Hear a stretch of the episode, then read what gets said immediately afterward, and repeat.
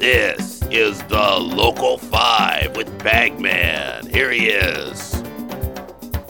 Oh, bask. Bask in it. Oh, let it flow through you. Oh. You know, don't stop the music. Keep it going. Yes, yes, yes. Oh. Let me be honest, I have not slept at all. I've been up all night. Los Angeles. I have just one question for you.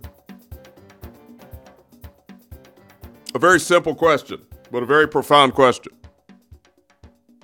A very deep and insightful and powerful question here.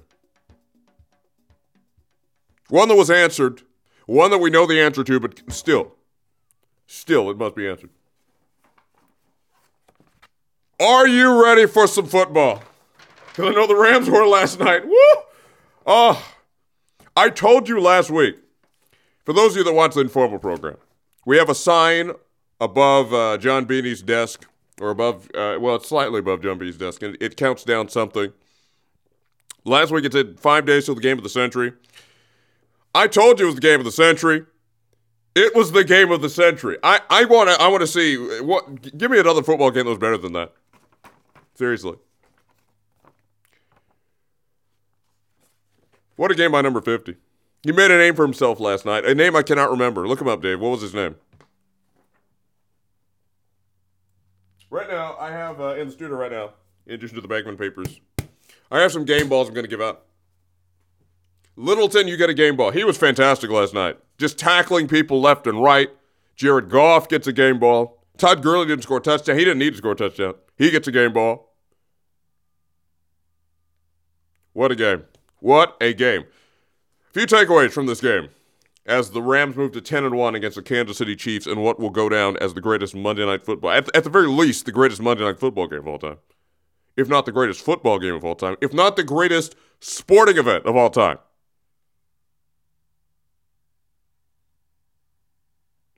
Both defenses played very well. Let, us start there.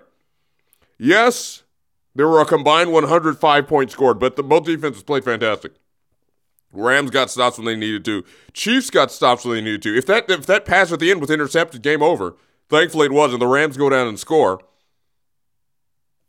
Jared Goff is fantastic. Patrick Mahomes is something else. Just all around, just one of the fantastic games ever, ever, ever played in the history of sports. Samson Ebukam.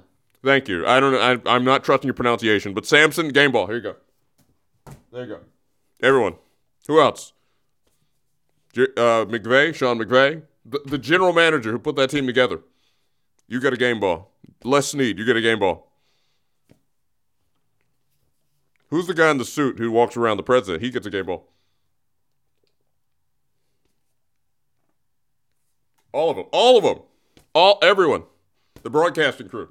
Every give it game ball everywhere. There were times that game where you thought, oh, maybe the Rams aren't going to win this.